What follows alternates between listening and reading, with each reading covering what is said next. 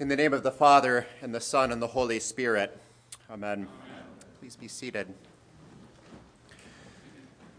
For any of you with an interest in local history, easily available online is Richmond and Vallette's 1857 History of DuPage County, which includes some fascinating descriptions of what our area was like just two decades after the 1833 Treaty of Chicago sparked widespread settlement of the area. Here's a general assessment of the lay of the land. I quote DuPage County is generally level and contains fair proportions of timber and prairie. It is ranked as an agricultural county. The soil is well adapted to grazing and produces abundant crops of all kinds of grain.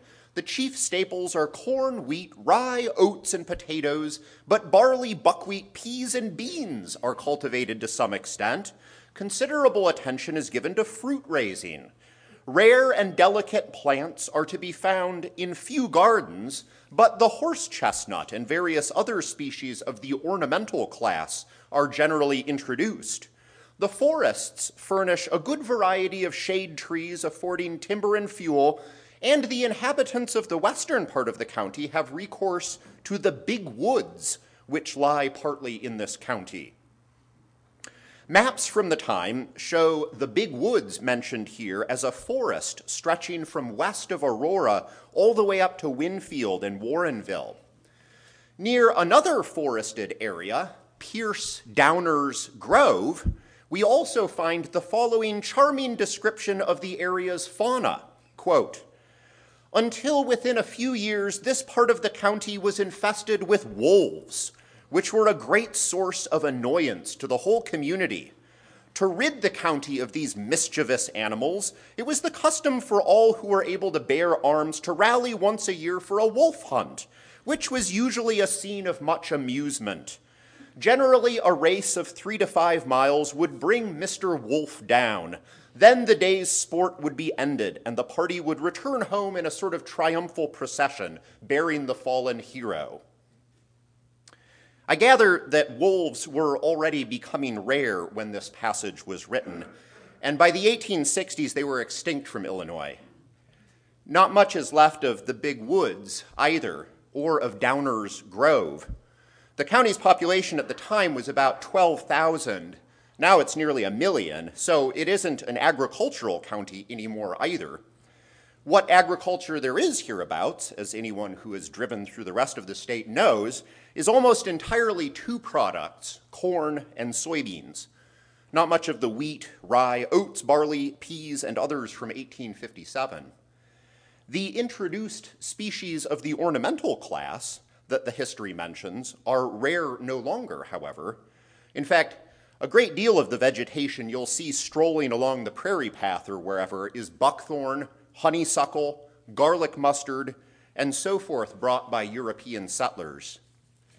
Two of these, incidentally, were Stefan and Christina Elson, my wife's great great great grandparents, who arrived in Winfield in 1858 from Germany. Someone else who witnessed many of the changes to our area was Simon Pokagon, a Potawatomi chief born in 1830 just a few years before his father Leopold negotiated at the Treaty of Chicago for his band to be allowed to remain on their ancestral land in southwest Michigan, while all the rest of the tribe were forced north or westward. Simon Pokagon lived to be present at that greatest of all cultural symbols of progress in our area, the 1893 Columbian Ex- Exposition in Chicago. He was invited there to give a speech and addressed the crowd in part as follows The cyclone of civilization rolled westward, and the forests of untold centuries were swept away. Streams dried up, lakes fell back from their ancient bounds, and all our fathers once loved to gaze upon was destroyed, defaced, or marred. On the storm cloud rolled, while before its thunder and lightning the beasts of the field and the fowls of the air withered like grass before the flame, shot for love of power to kill alone and left to spoil upon the plains. The storm, unsatisfied on land, swept our lakes and streams, while before its clouds of hooks, nets, and spears, the fish vanished from our waters like the morning dew before the rising sun. Thus our inheritance was cut off, and we were driven and scattered as sheep. Pokagon describes here a blighted land, ruined by greed and wanton cruelty. That was 130 years ago. It's hard to imagine what he'd say about the area now. There are, however, some striking parallels between Pokagon's words and those of the prophet Joel, from whom we heard this morning. We don't know when Joel wrote his prophecy addressed to the people of Judah, possibly shortly after the Assyrians demolished the northern kingdom of Israel but also possibly later after Judah itself was overwhelmed by Babylon and the temple destroyed. Certainly, Joel is speaking into a time of social and political devastation, like many of the prophets, and like Pokagon. But it's notable that, like Pokagon, Joel also paints a vivid picture of environmental devastation. An invading army of locusts and a devouring fire are portents of the day of the Lord, a day of darkness and gloom. For Joel, the day of the Lord is at hand, and it is great and very awesome. It is a day of judgment. Who can endure it? He asks. In a remarkable pivot, however, at Book 2, verse 12, the Lord himself begins to speak. And out of the gloom and doom, God speaks words of comfort.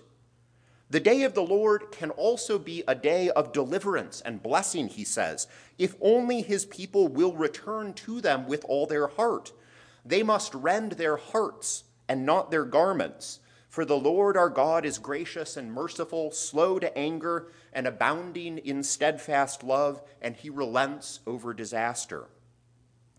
And then at verse 18, there is another pivot. And Joel begins to relate the ways God will indeed relent. He says, Then the Lord became jealous for his land and had pity on his people. And Joel lists the following promises. First, to his people, the Lord says, Behold, I am sending you grain, wine, and oil. You will be satisfied and I will no more make you a reproach among the nations. Next, however, come the verses we read this morning, beginning with Do not fear, O soil, be glad and rejoice, for the Lord has done great things. Do not fear, you animals of the field, for your pastures are green. O children of Zion, be glad and rejoice in the Lord your God, for he has given the early rain for your vindication. You shall eat in plenty and be satisfied. Zion is the Lord's holy mountain, on which the Lamb stands in John's revelation, more on which shortly. Who are the children of Zion? Given that Joel has God issuing promises equally to his people, to the soil, and to the animals and plants of the field, I see no reason why the expression might not encompass all of the above. One connection between our reading from Joel today and our gospel passage from John is clear. In the latter, Jesus continues the farewell address to his little children, the disciples, that Father Arkady spoke about last week. He has washed their feet and given them the new commandment to love one another just as he has loved them. He then tells them that he is going away to the Father, in whose house there are many dwelling places, and where he'll prepare a place for them, but also that he will come to them. This last phrase assuredly points toward his resurrection and appearance to the disciples before the ascension, but it also refers to the second coming, the same day of the Lord that Joel describes, and John also in Revelation. You might think, though, from certain features of our gospel reading, that John is picturing this day rather differently from Joel. For Joel, as we saw, the day of the Lord came with promises of blessing to the whole created world. In John, however, Jesus' words about going away to his Father's house, about how he does not reveal himself to the world, and about how he doesn't give us peace as the world gives, might suggest that he is returning to take us out of this world into heaven, presumably. John's message might then appear to be otherworldly, in contrast to Joel's prophecy of worldly blessing. And in one sense, I think that is John's message. The word world cosmos in Greek, appears frequently in John's writing. More than half its appearances in the New Testament are in his gospel and epistles. Its meaning varies, but one way John frequently uses it is to refer to the human world in a state of rebellion. For instance, in the very next verse after our passage today, Jesus speaks of the ruler of this world, the devil who deceived our first parents and all of us following him into rebellion. In this sense, being rescued out of this world is precisely what we long for rest at last, after a life of struggle amid sin and temptation. St. Augustine writes This indeed is the ultimate bliss, the end of ultimate fulfillment that knows no end. Here in this world, we are called blessed when we enjoy peace, however little may be the peace which can be enjoyed here. And yet, such blessedness as this life affords proves to be utter misery when compared with that final bliss, that end where our peace shall be so perfect and so great as to admit of neither improvement nor increase. Augustine sees the peace Christ says he leaves with his disciples in John, which we now hope for by faith and someday will possess in full, as the fulfillment that will lay to rest all our natural desires, a peace so perfect it can neither improve nor increase.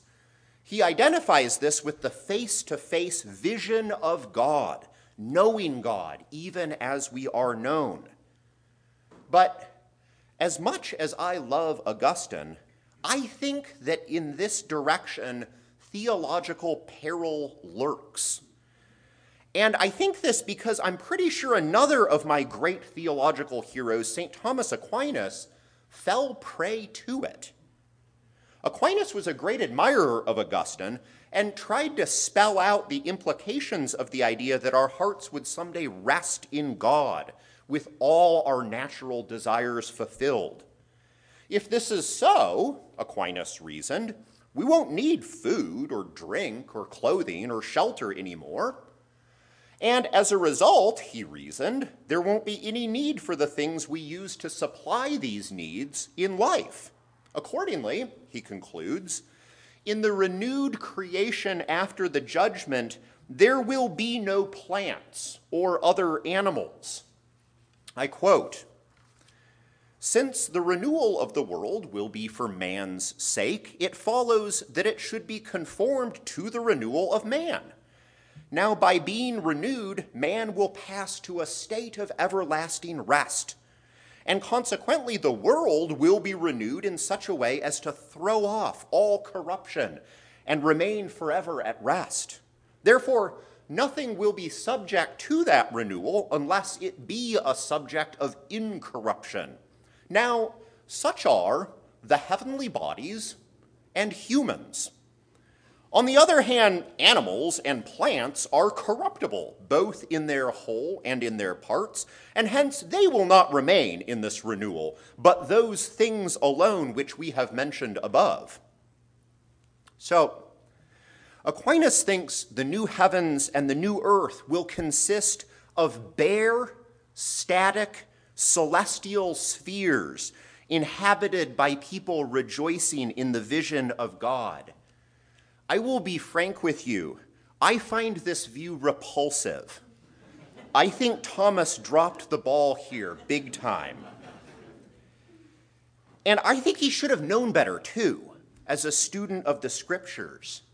He should have known, for instance, that when Jesus tells the disciples, Peace I leave with you, my peace I give you, in our reading, he is echoing the traditional Hebrew blessing May the Lord lift his countenance upon you and give you peace.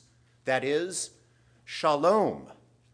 We get an echo of that blessing in the first verse of our psalm today, too, which says, May God be gracious to us and bless us and make his face shine upon us. But note that the blessed state the psalm depicts involves not only all the peoples praising God, but also the earth yielding its increase. Similarly, with our reading from Revelation, there will be a city there, John says. No temple, because God is the temple in the midst of the city. But flowing right through the middle of the city, a river with the water of life, bright as crystal, with fruit trees growing along it that heal the nations. Nothing there is accursed or unclean. The curse on Adam Cursed is the ground because of you. Thorns and thistles it shall bring forth for you is undone.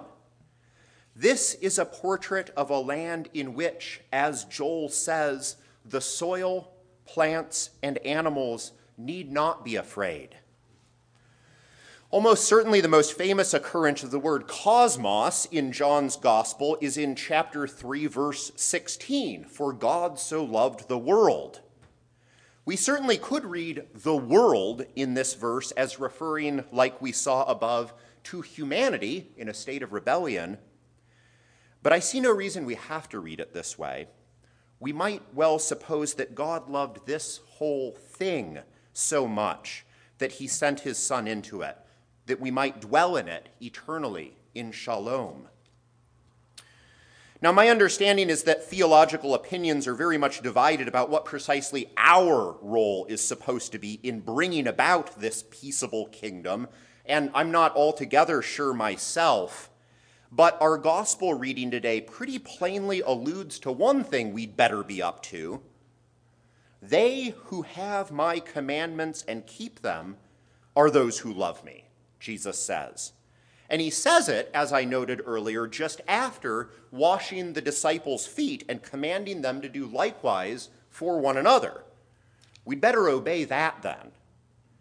And while no sermon could encapsulate all that it means to do so, I think one element our readings today strongly suggest it involves is neither becoming nor allowing our neighbors to become the sort of people who would feel out of place in the kingdom of shalom, who would feel uneasy there, or uncomfortable, or even afraid.